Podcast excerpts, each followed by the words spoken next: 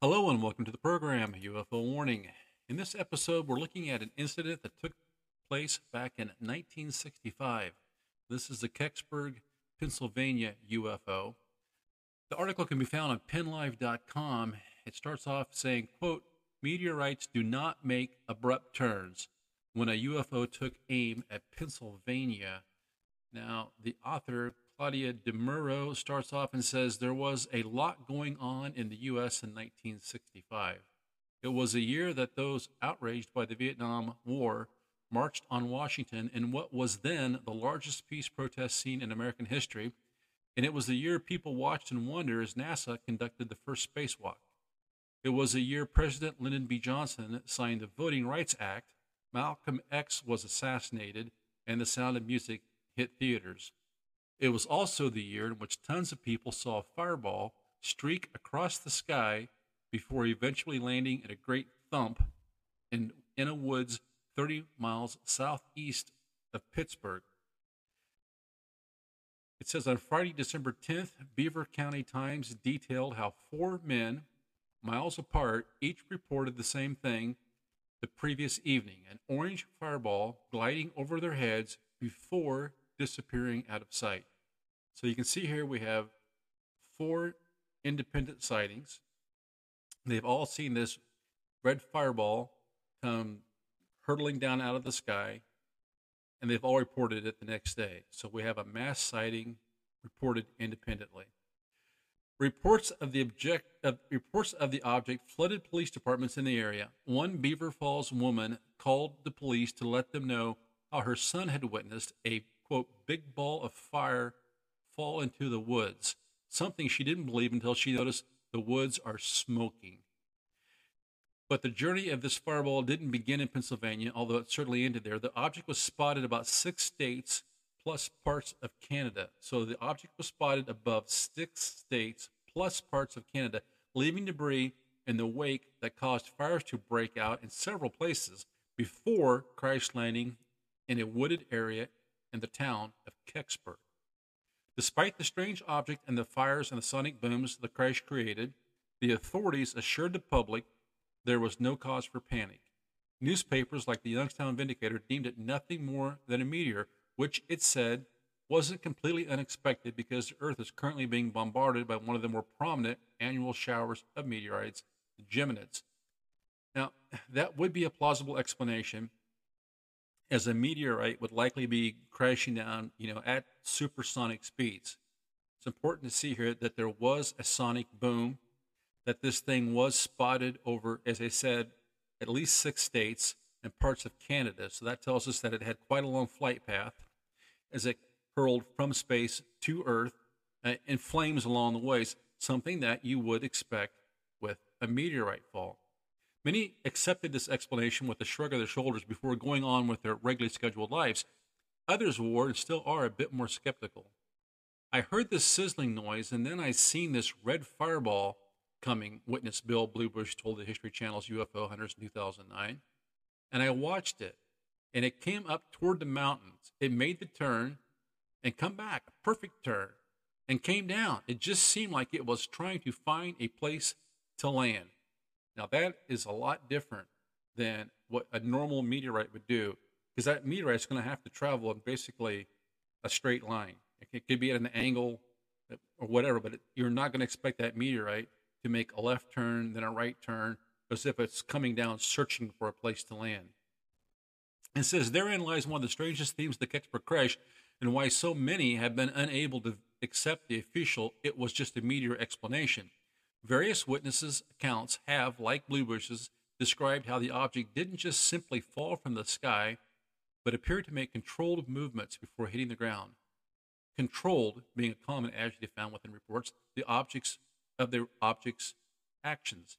In writing for The Vindicator almost a week after the incident, Ivan T. Sanderson, described by the paper as a widely respected authority on the unexplained phenomena of science, notes how the object was on an uninterrupted straight trajectory before it made a 25 degree turn to the west, to, excuse me, to the east.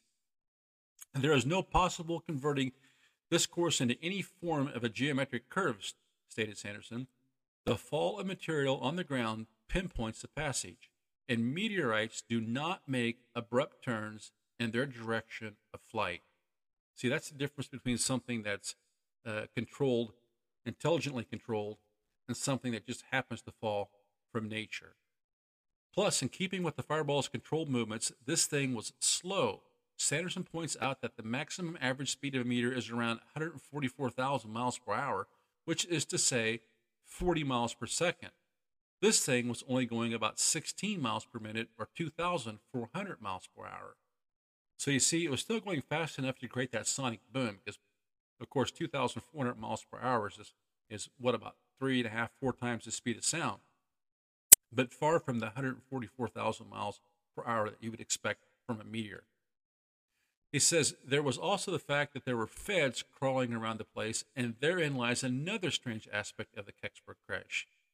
Now, stop and think about this for a second. When was the last time that you saw a meteor, uh, a meteor or meteorite crash, and then there was a uh, investigation by the federal government? I've seen plenty of meteorites, and you know, even even seen a couple that landed the next day over. But I've never been told that there was a, an immediate uh, federal investigative presence at the ground. The evening news simply reported how, quote, state troopers and Air Force personnel tramped through the area for hours only to find nothing. The Department of Defense swiftly followed suit with confirmations of the fireball being a natural phenomenon, and that essentially was that. Now you have to ask yourself if they thought for one minute that this thing was a natural phenomenon, why would they take state troopers off of their normal duties of patrolling the highways and keeping the peace, why would they take Air Force personnel uh, away from their jobs to go out here in the middle of the timber and look around for a meteorite? But the fact that there was any government presence at the site of the Kecksburg crash drew even more attention to the incident and certainly hasn't done much to quell long standing conspiracy theories. Well, we did make it this far, which is a ways into the article before we came up with that, you know, phrase, conspiracy theories. Here again, I think conspiracy uh, analysts might work better. It says, uh, according to 40 years of secrecy, NASA, the military, and the 1965 Kecksburg crash by Leslie Kean, who later sued the space agency under the Freedom of Information Act for how the records concerning the incident were lost, the crash site, the crash site was immediately sealed off by the Army and state police.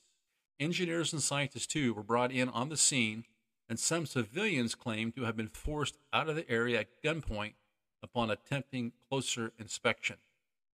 I can see a pattern here. We have this strange uh, object, uh, not so much fell from the sky, but crash landed from the sky is it is it um, made turns and curves on the way down? We had the federal government show up with Air Force personnel, and then conveniently seem to have lost the reports following that investigation. Goes on and says, quote, to this day, no one knows what triggered the interest of the U.S. military or why the Army was so intent on hiding the object that it, it threatened civilians with weapons, writes Ken, Kean.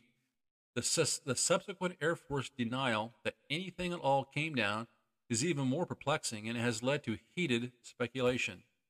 Those who were able to catch a glimpse of the object described it as being acorn shaped, a little bigger than a Volkswagen, and engraved with strange inscriptions that were not unlike Egyptian hieroglyphics. Wow, where have we heard of that before? Now, this thing, just the way it's described to me, it's almost like a, uh, landing capsule of a, of a spacecraft. But, and you might say, well, maybe it was the Russians. Of course, it wouldn't have been the Chinese in 1965. They were, they were too busy uh, starving to death under Chairman Mao. But it could have been the Russians. But here's the weird thing why would there be Egyptian hieroglyphs carved into the side of this thing? Goes on and says, whatever it was, PennLive outdoor expert Marcus Schneck has previously detailed how it was supposedly carted off on a flatbed truck, never to be seen again. I'm a little curious why they were, used the word supposedly there. I mean, they could have just said, well, eyewitnesses reported seeing it carted off, because that is what happened, I believe. Many, of course, suspected the whole incident to be a government cover up, but what would they have been trying to conceal? Well, to borrow from a widely beloved meme, one theory is isn't saying it was aliens, but it was aliens. Schneck explains, Schneck explains, I hope I'm saying that correctly, how many believe this acorn like structure to have come from another planet. The interest in this alleged Kecksburg UFO is so persistent that the area holds an annual UFO festival, complete with conferences and a hot dog eating contest, as well as a UFO store run by the local volunteer fire company. Well, I think it's good that the town is embracing this incident, even if they're having a little bit of fun with it. It does allow people to at least uh, recognize that this was a mass sighting. A lot of people saw it. It was independently verified. And the government claims that they uh, have lost or don't have uh, any documents relating to this investigation, even though we know there was an investigation because eyewitness on accounts on the ground uh, saw state police there along with Air Force personnel. Goes on and says, but the theories that buzz around the incident aren't solely alien related. In 1998 Pittsburgh Post Gazette article said plenty of people believe it was some type of experimental spacecraft or the USSR made Cosmo 96 Venus probe, also acorn like in shape. Both are entirely of this world and plausible, especially given the Kecksburg incident took place during the height of the US USSR space race. There's a problem with that. We have to we have to stay on task here. We have to remember that this thing didn't come down like you would expect a crashing spacecraft to do. That crashing spacecraft would not have been intelligently controlled. As far as I know, the Russians never sent any cosmo- cosmonauts to Venus. There would have been no reason to, because as we know, the spacecraft itself wouldn't survive Venus, let alone the astronauts. This thing came down, it would have, and if it came down the way that all these witnesses said it did, then it had to have, it would have had to have been intelligently controlled, whether it was intelligently controlled remotely or whether it was intelligently recalled, re- controlled from within the capsule. Either way, that rules out anything the Russians would have had at that time. And another thing is, if that capsule came down at 2,400 mile per hour, how on earth would any of humans, any humans, have survived that impact? He says, "Will the answer? Will the answers ever come? Who's to say?" Government branches such as the U.S. Navy and Congress have admittedly started to be be more open about reported sightings of UFOs or UAPs, unidentified aerial phenomena, as they're now called. Heck, there's even the UAP task force which was launched by the Defense Department back in 2020, that now more seriously looks into these types of reports. I would have to correct the author on this. And we've got precious little to none as far as disclosure comes from uh, AATIP or any of these any of these uh, new investigate, investigative bodies from the U.S. government. In fact, we've consistently been denied uh, FOIA requests, and from I can see is what what's going on there is there's they're just creating a limited hangout. We've talked about this before. A limited hangout is where people are uh, can go to get a little bit of information, a limited amount of information. It furthers uh, helps the government to control the narrative because people feel like the government's being honest with them or making an attempt at disclosure. But in reality, it allows the government to hold back all of the real information and control the narrative. And as we said before on this program, that limited ha- uh, hangout, that that notion, uh, I think a lot of people understand that this uh, came from uh, President Nixon's administration when they were trying to cover up Watergate and whatever else they were doing. They would release some information in hopes that it would stifle any investigation into things that they did that might have been uh, illegal or unethical. And I suspect that this notion of the limited hangout was probably around long before Richard Nixon took office. But that's what this whole recent disclosure movement uh, within the government appears to be to me. You have some senators like Marco Rubio who have repeatedly asked for uh, disclosure and more information, but it seems like we're getting a lot of talk precious little evidence released. It says whether the truth behind whether the truth behind Kecksburg comes to light, there is one fact that remains. Sometimes all it takes is keeping an eye on keeping an eye to the sky to spot something that makes life here on earth a little more interesting. Now that is an absolute fact. And that's a look back at the Kecksburg UFO incident. I hope you enjoyed that article. Until next time, this is UFO Warning. Over and out.